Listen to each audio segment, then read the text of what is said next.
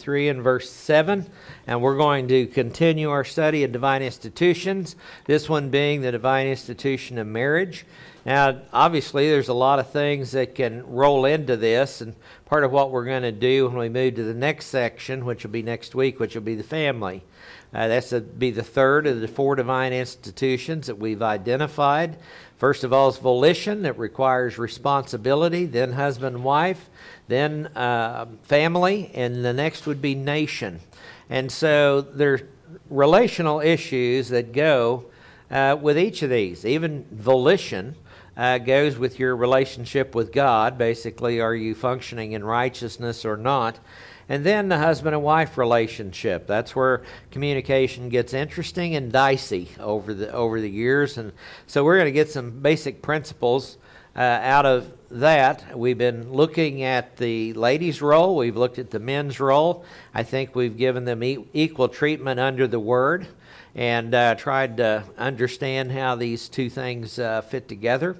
And uh, so before we begin today, let's take a few moments for prayer and get ourselves ready to study the Word of God. Let us pray.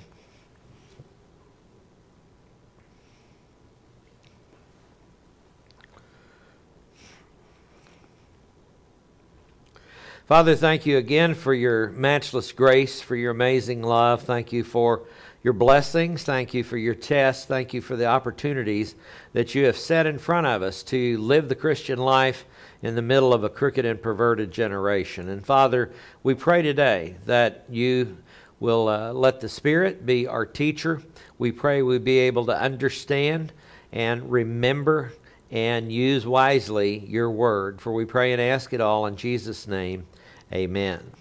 Well, the important thing about studying relationships is that Uh, quite frequently, uh, we use that when our relationship's not working quite right to figure out what everybody else is supposed to do.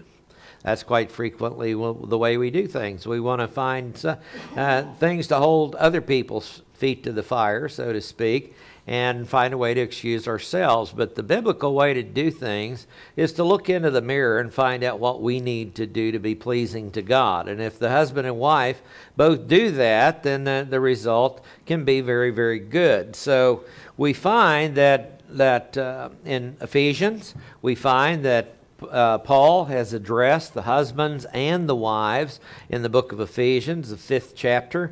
A, uh, some verses that are frequently uh, read at, I started to say funerals, no, frequently read at weddings. Uh, Funeral, see, is a death. A death is a separation. And the, for this cause, a man shall leave his father and mother and cling unto his wife. So I guess it's got a sense of being a funeral, of uh, uh, one authority structure and the establishment of another authority structure. So not too far off on that. But anyway, we looked at the, the husband and wife relationship in Ephesians chapter five. Ephesians four to six are about the different battlegrounds we face in life. And so you find that he's put right in there the the battleground of marriage, which is not supposed to be a battleground, but it is constantly under attack by the evil one, and that's what we forget. If we were to remember the Ephesians six verse about our struggle not being against flesh and blood, but against the world forces of darkness in the heavenly places, that real battle, that angelic conflict, if you will, that thing's going on behind the scenes, and it might help us to deal with flesh and blood on a more appropriate level. Peter saw the same thing. And Peter writes the first six verses of First Peter three in such a way as to address the wives. And he says, submitting yourselves to your own husbands, even if any of them are disobedient to the word, they shall be won without a word by the behavior of their wives, having observed your pure and respectful behavior. So it's saying that this is this is a good way to, to operate and to work. Now, uh, it says, let not your adornment be merely external, braiding the hair, wearing gold jewelry, putting on dresses. See, it's fine to dress up, but it let it not be just that. But let it be the hidden person of the heart, with the incorruptible quality of a gentle, even quiet spirit, which is precious in the sight of God. So he's he's giving advice to the women, to the ladies, and remember they're in the first century. They're under, uh, they're for Peter, he's a converted Jew, and we find that even in the Gentile society in Rome, women had basically no rights, and so now in the church, what what we find is that they have been given a great status of equality. There's neither Jew nor Greek, male nor female, slave nor free. We're all one in Christ Jesus our Lord. But there's still different roles to be observed because those roles are ordained by God and set up as an institution, and that's what we're supposed to do. Now, it does not uh, address the issue of abuse, and that falls into a, a different category. There's some other factors and dynamics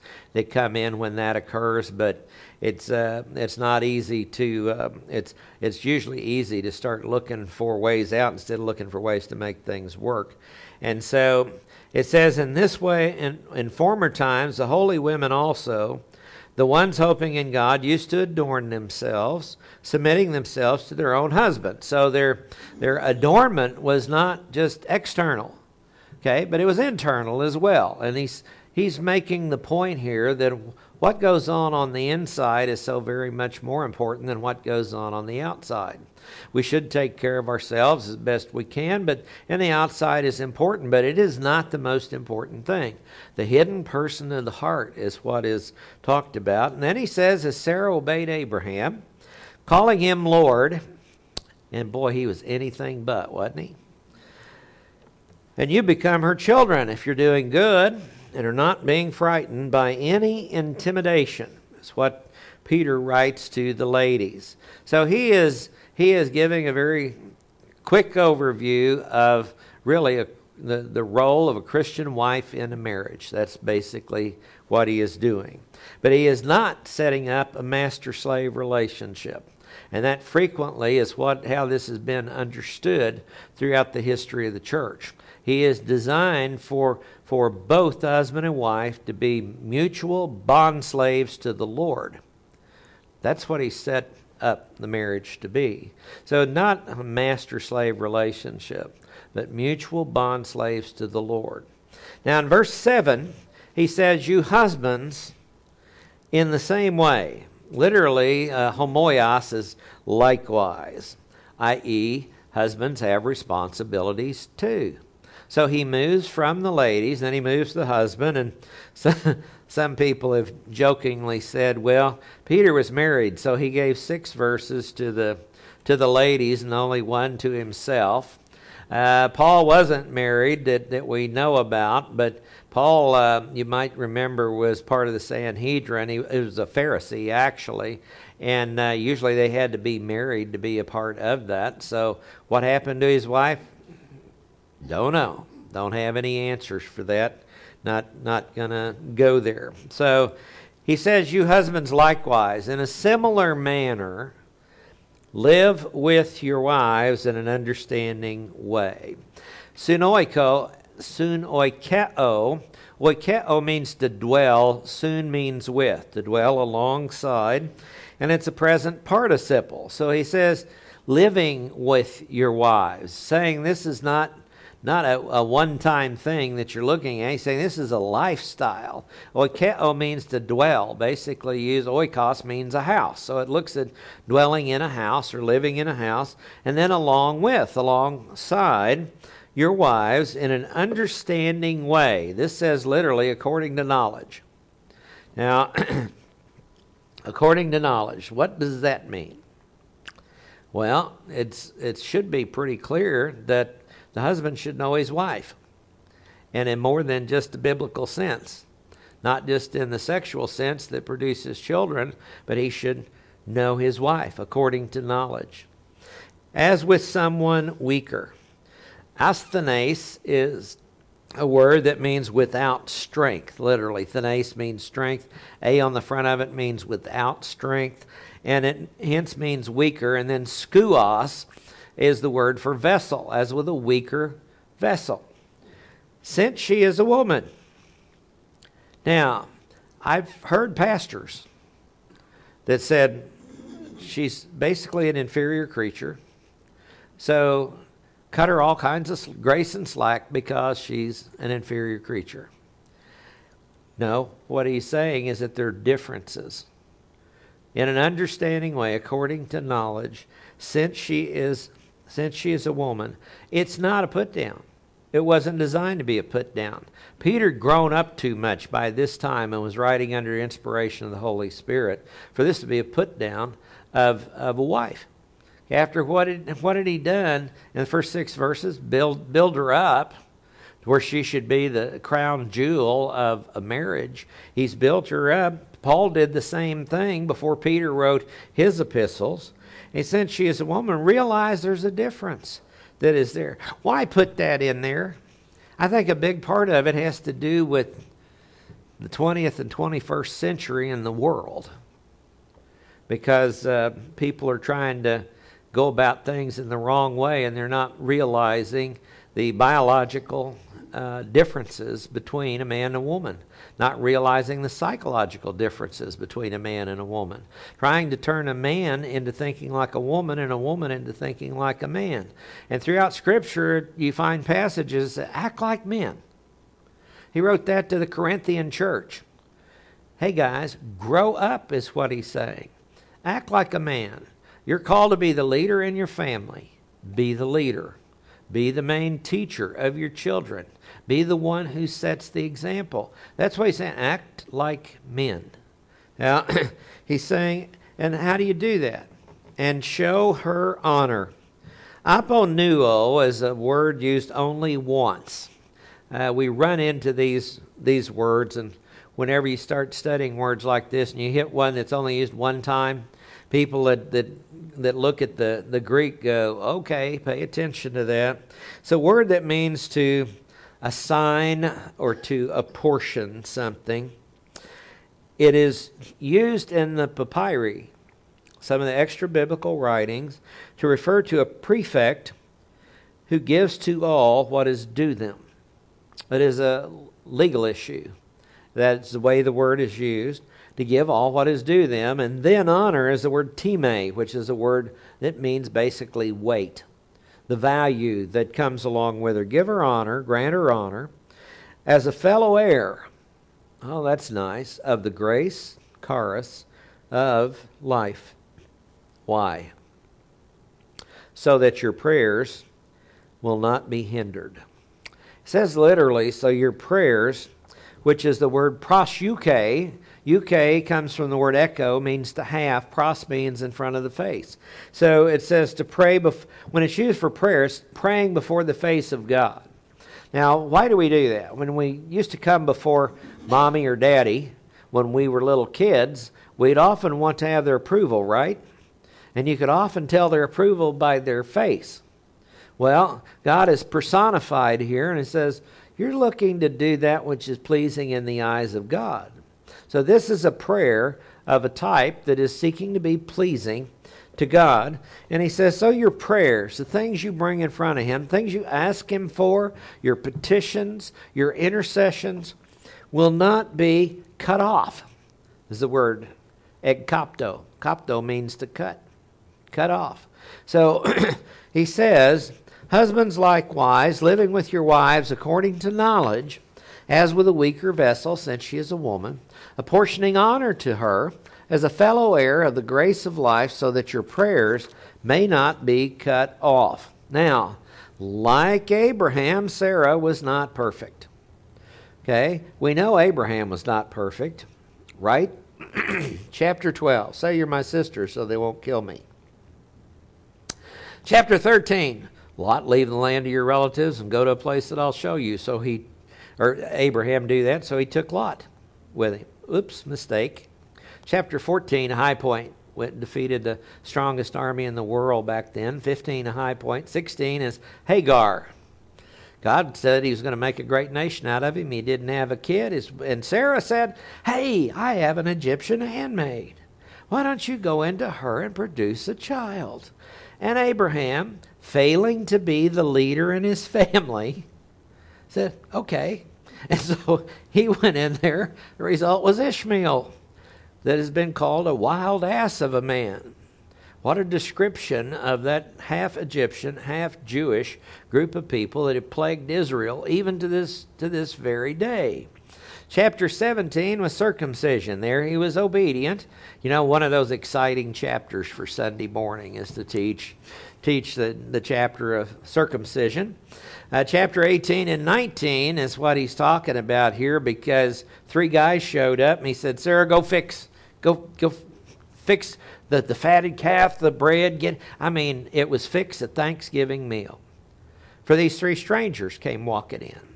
Now, I think Abraham figured out who they were pretty quick. But anyway, they're in the custom of that world. Those three men were sitting around a table. The wife did the preparation, and she didn't argue with him.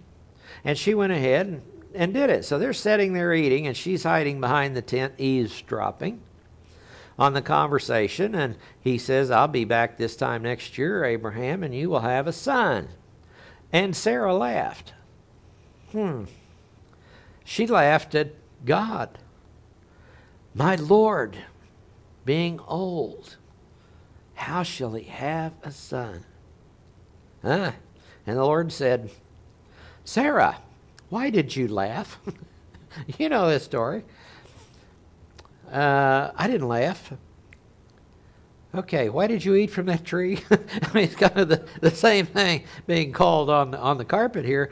And And, uh, oh, yes, you did laugh. So we're going to call this kid's name Isaac. So it'll remind you every time, every time you call him by name, you're going to be reminded of your doubt of God. And so as we, we know what happened with that. But they were not perfect. Sarah wasn't perfect. Abraham wasn't perfect. They both had a list of, um, a list of flaws, if you will. Now, men are called to learn about women. All the way back in Genesis two and three. Adam was to explore Eve. Eve was to explore Adam. I, I saw a little sign two or three weeks ago that was kind of cute. It says, you really understand women when you understand what they're not saying. And I thought, that's a classic. Where do I get that sign? I mean, it's one of those, one of those things when learn according to knowledge. Men and women think differently. That's just the way they do. They they taught that, and when I went through a police course a long time ago in uh, Clinton, America, an auxiliary police course out there, and they said, if you're looking for witnesses, you're gonna and you have a, an accident, you're gonna ask the man what was the make and model of the car, and you're gonna ask the woman what color the car was, because the men will pick up the make and model, the women will pick up the color. Now, which one is right? Both of them. And oftentimes arguments go like, well, it was a sixty-one Chevy, no, it was a blue car. And they're they're arguing over the same thing, and they don't even don't even realize it. Genesis two and three. Learn about the woman. That's an exploration that God has given men. Just like uh, train up a child in the way he should go, literally is train up a child according to his way, and when he is old, he will not depart from it.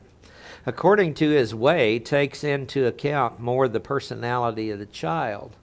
It also includes in the way he should go, but the way the grammatical structure is set up there is the type that basically says, recognize what they are. Some kids you can just wear out their behind, and they're not going to change. And other kids, you can just give them the look. You know, mom can give them the look. That's all it takes. That's all it takes. Or dad, uh, wait till your father gets home. Your dad can give them the look. It's all it takes. So know the, know the children is what it's saying. Know them well enough to know what they're going to respond to and what they're going to learn from. You're a teacher as a parent. So, so learn that. Now, differences do not imply superiority or inferiority, just a difference in divine design. Right now, we, of course, know about this thing about letting uh, uh, men who have decided to become women compete in girl sports. Now, there are five male high schoolers today who are faster than the fastest woman in the world. The record for women, fastest woman in the world, there are five male high schoolers that are faster than that, that we know about. Is there a difference between male and female? There is. You know, and, and leave it to the government. They did a massive study on that. And you know what they found? There are differences between men and women. They see things different. You know, men are from Mars, women are from Venus. That was just basically a book saying we see things differently. Whenever you go to Genesis one, didn't God tell us that to begin with? Male and female, he created them. Okay? We're human beings is what we are, but there are differences. Uh, differences in our anatomy. There are differences in the, the, our physiology. There are differences in our psychology. There are differences. So when we try to mash everybody into one thing, we're going against the divine institution in so doing. And why do you think Satan's after it? Because he wants to destroy everything God made.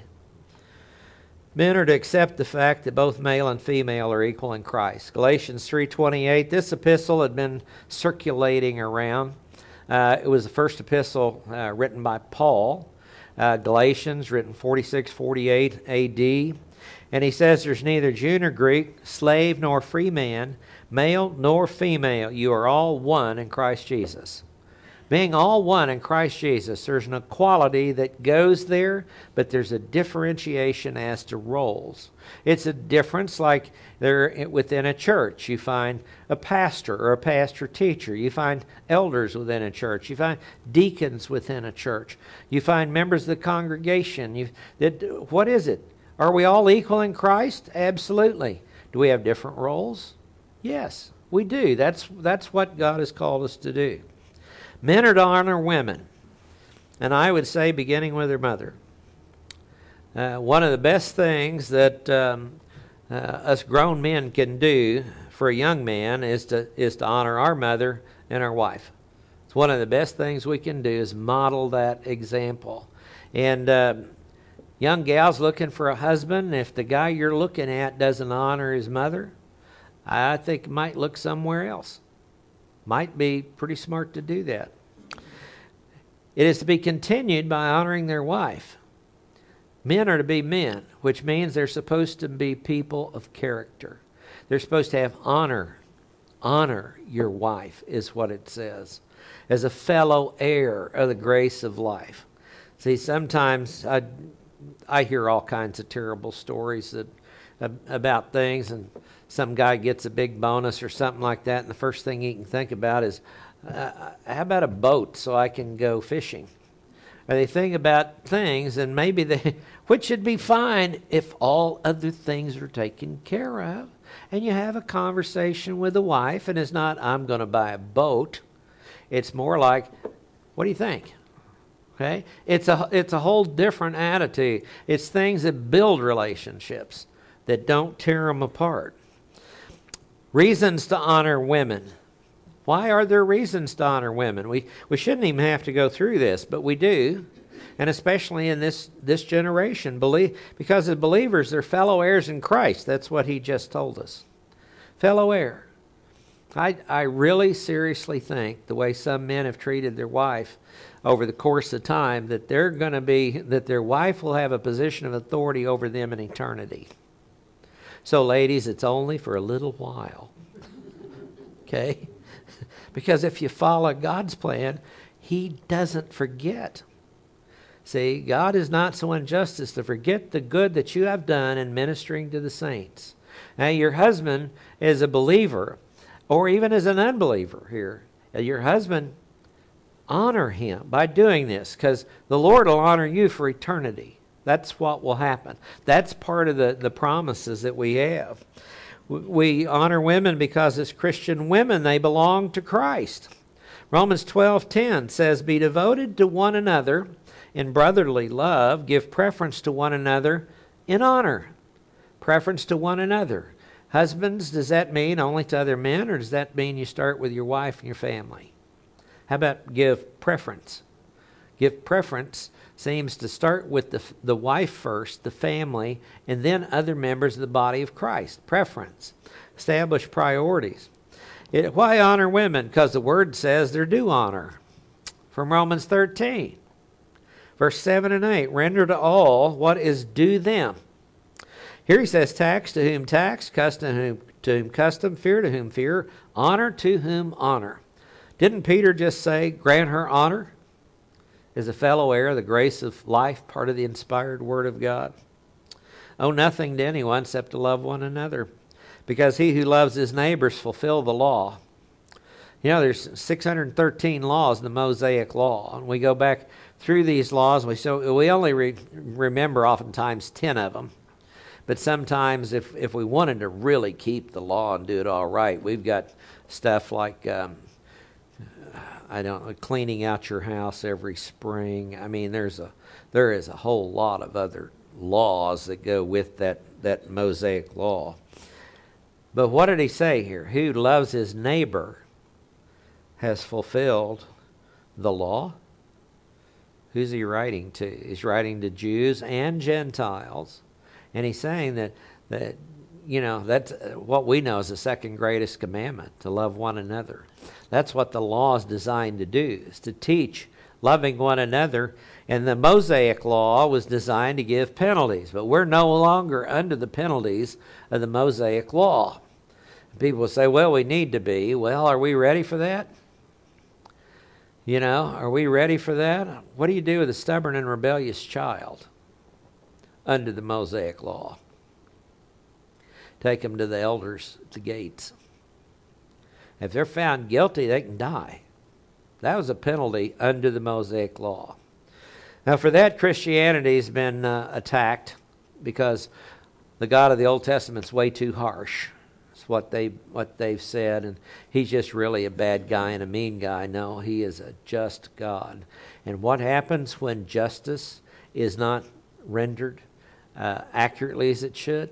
We're seeing that all over the world right now. We're seeing that all over the world. Because they're special. That's one reason you honor your wife. First Thessalonians four, this is the will of God, your sanctification. Now, I like this because people say, well, I just want to know God's will for my life. Well, here it is. This is the will of God, your sanctification. You sanctify means to be made holy. Like Peter says, be ye holy as he is holy. It's being set apart. And then he gives an explanation of it in this context. That is, that you abstain from sexual immorality. That each of you know how to possess his own vessel in sanctification and honor. His own vessel is a reflexive pronoun used in there. And he's talking about his wife, the weaker vessel. Is who he's talking about. Possess his own vessel in sanctification and honor, not in lustful passion, like the Gentiles who do not know God. He's writing the church at Thessalonica. I saw something pop up the other day on the Babylon Bee. I don't know if you guys get the Babylon Bee or not. It's one of those little tongue-in-cheek things that, that showed a... Uh, Postal Service truck pulling into the driveway. The caption was, the third epistle to the Thessalonians has just been delivered. Which, oh gosh, sorry for going there. Sometimes things pop in my head and they're hard to pass over. Being a fellow heir indicates holding an equal status in the family. Fellow heir of the grace of Christ. See, it's all about heirship with the Lord. From Romans eight, verse sixteen and seventeen. She is a fellow heir with the Lord as we are. How do we treat other members of the royal family of God? Sometimes people think we treat everybody else that's a believer one way and we treat our wives with less respect. That's not the way it works. We are to give preference to one another in honor, and you start with those closest to you. Romans eight sixteen, the Spirit himself bears witness with our spirit that we are children of God. That's a capital S on the first one. and a little s on the second one, the Holy Spirit, with our human spirit, that we're children of God. And if children, heirs also, heirs of God and fellow heirs with Christ. We must never forget that Jesus Christ is the heir, and he is sharing the spoils of victory that he has won with us. So he's, he's saying, okay, I want you to share it with other fellow heirs with Christ, if indeed we suffer with him, in order that we may also be glorified with him. So here is the, the heirship, which is, has to do with with the distribution of eternal blessings, crowns, gold, silver, precious stones, uh, rulership, authority, various things that go with that. Fellow heirs with Christ. So that means the, the ladies can be in positions of rulership as well, because we're, we're not going to have that type of distinction in heaven. How do we know that? We'll be like the angels in heaven. Jesus said, neither marrying nor giving in marriage. There's not going to be reproduction in in heaven. And people say, well, that's that's a lot of fun that he gave to the human race, to be able to reproduce and have that. Well, I can tell you this, the blessings of heaven are far beyond anything we can think or imagine. Anything we can think or imagine. So if if we trust God, we're going to go, okay, you got you've got all this covered. Being a fellow heir, equal status in the family, because the heirship includes believing Gentiles. From three, Ephesians three, verses four to seven. There's an heirship that comes about with the uh, Gentiles for the Jews, because the Jews thought it was all theirs. But when the church came, the bride of Christ came, the Jews had to get used to the fact that something's different here. There is uh, believing Gentiles as well. So the Jews are going to have to lay down their prejudice. Gentiles are going to have to lay down their prejudice for all of us to get along with one, one another. It relates us to Abraham, Isaac, and Jacob. I, I love this.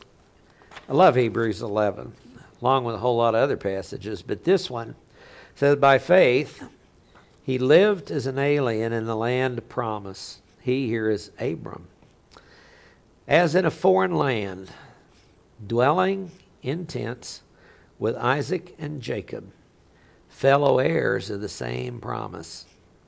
For he was looking for the city which has foundations, whose architect and builder is God.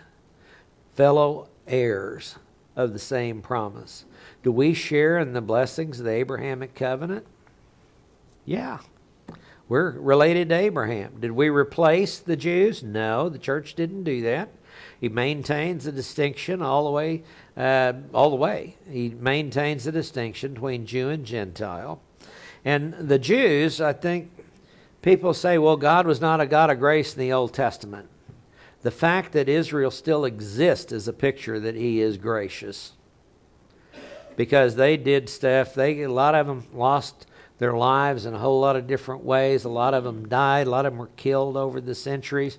Died the sin unto death, quite clearly, but he still preserved the seed of Abraham.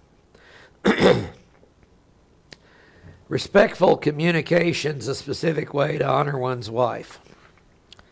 Be thoughtful, considerate, compassionate, gracious, faithful. Basically be, be Christ to them. Men should seek to focus their family on the simplicity and purity of devotion to Jesus Christ. It's real easy to get confused in a so-called complex society.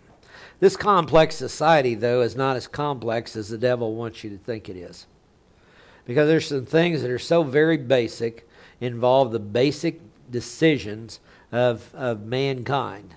We've been studying them on Wednesday nights. Some very basic issues of what is there about life? What should we do? How should we make decisions? Second Corinthians eleven two says, I'm jealous for you with a godly jealousy. I betrothed you to one husband, the Corinthian church, to Christ, that to Christ I might present you as a pure virgin.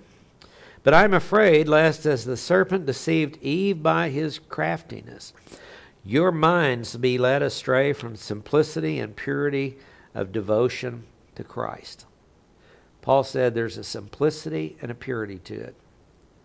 Did he say how we should live? Yeah. How is it? Husband-wife relationship, family relationship, national relationship. Live in a way that honors the Lord. And to do that, you live in a way that honors all men, is what it says. Failure to honor your wife will adversely affect your prayer life. That's our verse right here. That little thing tacked there on the end. Grant her honor as a fellow heir of the grace of life so that your prayers may not be hindered. It basically is saying that uh, you, you want to you want to disrespect your wife? Guess what's in it for you? Part of Satan's plan is to hinder the believer's progress. When we look at egg copto, it's not used very often. Where it's used, it gives us more insight into this, this passage. First Thessalonians two eighteen says, I wanted to come to you, I, Paul, more than once, and yet Satan cut us off. Thwarted is what they use in the English, New American Standard. He cut us off. Satan had a role in getting the, the visit from Paul to the Thessalonian church hindered. And what better way to get a man, what better way than to get a man to not honor his wife? To cut him off, to hinder him from doing that. See, that is the satanic strategy, strategy to divide relationships, divide them up. It's his major strategy. He went after the man and woman in the garden. He's been doing it ever since. Who hinders us from obeying the truth? Galatians five seven. Again, the word is used. And Paul writes the Galatian church, first letter that he writes, and he says, you were running well. Who hindered you from obeying the truth? When you find that question, you find the answer, Satan. It's used several times. Well, who hindered you from obeying the truth? Men should treat their wife with respect and share the blessings of life. That's the basic point to what is going on. They should treat their wife with respect and share the blessings of life. Now, communicate respectfully. How do you go about doing that? Just some practical, uh, practical things. Uh, state how you feel. There needs to be a freedom when I when I go through a premarital counseling situation with people who are going to get married. There's a big chapter in the book that we use as a workbook that deals with communication. And these are just some very simple principles that sometimes we needed pointed out to us. You should be free to state how you feel. I feel this way. Okay? That should be open. And usually the response is we shouldn't feel that way. Well, we need to watch out for stuff like that because we move into the correction ro- mode and we don't listen so that communication can happen. State how you feel. Look for ways to accentuate the positive. Now, it's, uh, some of us have been around long enough. When somebody starts praising us, we know there's a but coming. Okay? We've been around... Well, you really do this, you really do this, but, and it's just kind of, here it comes. And then the next thing we know is our walls go up. Because you know what we're real good at? Building walls. Building walls. We're real good at building walls. We'll build walls to protect us. We'll build walls to cope. We build walls for all kinds of different reasons. But we ought to be able to state how we feel. Look for ways to accentuate the positive. Avoid accusations, like use of the word you. Uh, you always is a good way to kill a conversation. Because the first thing that happens is the wall goes up and, you go, and your brain goes, not always. I mean, that's that's whether it comes out or not. It's, well, not always. And then you can start giving exceptions to that statement. You always or you never. Oh, that's another good one. Because what that does is put the finger of accusation on somebody, and communication has problems after that. Avoid commands. Okay, avoid commands. Now, Abraham did tell in a command form Sarah to go kill the fatty calf and make some bread. Go make dinner, is what he said. But normally, the way we should respect each other is ask, would you mind? Okay? There's other ways to do it, because when we start throwing commands around, we assume positions of authority that maybe uh, we're not... Um, We're, we're trying to work the master-slave relationship instead of the equal bondservants, the fellow bondservants approach to the Lord. Avoid exaggerating the facts. See, that's the you always and you never thing. Okay? Be humble enough to realize you might not have the facts correct. And if you start off with the I feel like, or this is what I see, and you approach it honestly with, am I understanding this situation right? Then what you have is respectful communication that goes back and forth. Avoid playing psychologist. Okay, we we uh, watch enough T V shows probably to think that we are crime fighters, psychologists. We've got everything figured out on it. We've we've seen Law and Order. We ought to be able to defend ourselves in a court of law against and. Avoid playing psychologist. Avoid playing archaeologist. Some things need to stay buried. Seek a win-win situ- solution rather than a win-lose result. Because we as human beings with sin nature, we want to win this fight. No, we need a win-win. How do we get this to come out where it's a win-win instead of a win-lose? Avoid trying to sway disagreements with many words or quick thinking.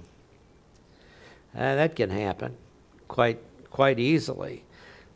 Uh, I don't know if you've ever been in conversations with people, especially if you're in a position where you, you have to point out an error uh, that maybe somebody is following or doing or something like that, and they try to bury you with a whole lot of words and try to win the conversation and sway it around with a conversation instead of taking time to listen.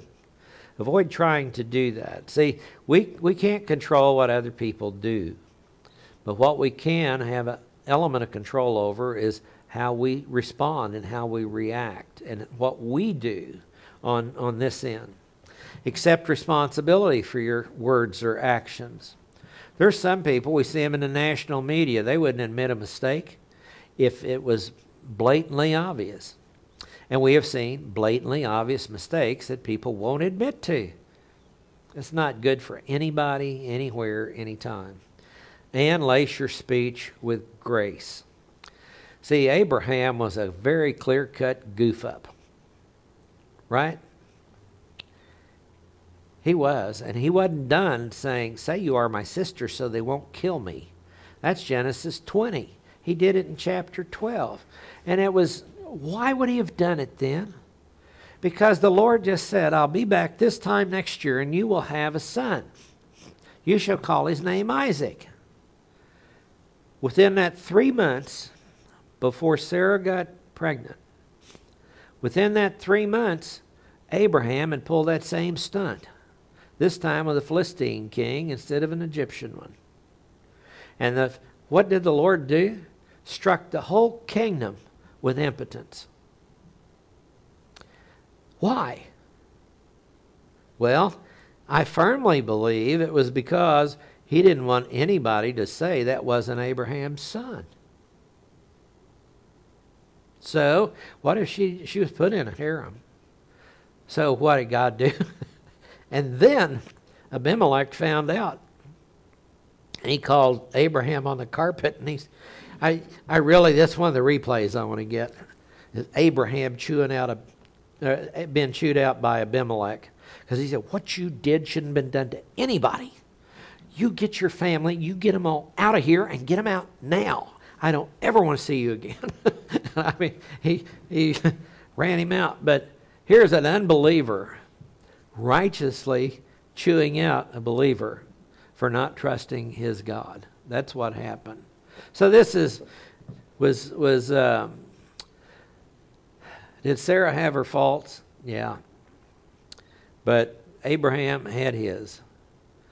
And whenever things get laced with grace, the result is something special. For them, it was Isaac, because in him all the families of the earth shall be blessed. And they were. What a blessing. The role of the husband and wife is not a formula we can follow. There's some guidelines and there's principles. When do they fit? We need a lot of prayer. We need a lot of prayer as to how we do things, how we respond. And it needs to be thought out usually beforehand. So it's not just an emotional quick response, but it's something that is that is that is designed. And you know what? We have to be trained in these things too. Hebrews five talks about being trained in righteousness, trained in the right responses, because our sin nature's taken us another way already. So we need to be train ourselves to do certain things. That involves the self-discipline. And where's that come from? The Holy Spirit, Galatians five, fruit of the Spirit. Let's pray. Thank you, Father, again for your grace, your mercy, your love, all your blessings, all your tests. Thank you for this divine institution of marriage. And Father, we know it's under major attack and has been for centuries, but even more so today. And Father, we pray that that we'll be able to stand firm, give some biblical reasons why that marriage should be between one man, one woman, husband and wife. That's the way you designed it. And, and be able to, to point out the good in it and be able to stand firm against the forces of evil that are trying to, to tear it down. Father, we commit this to you in Jesus' name. Amen.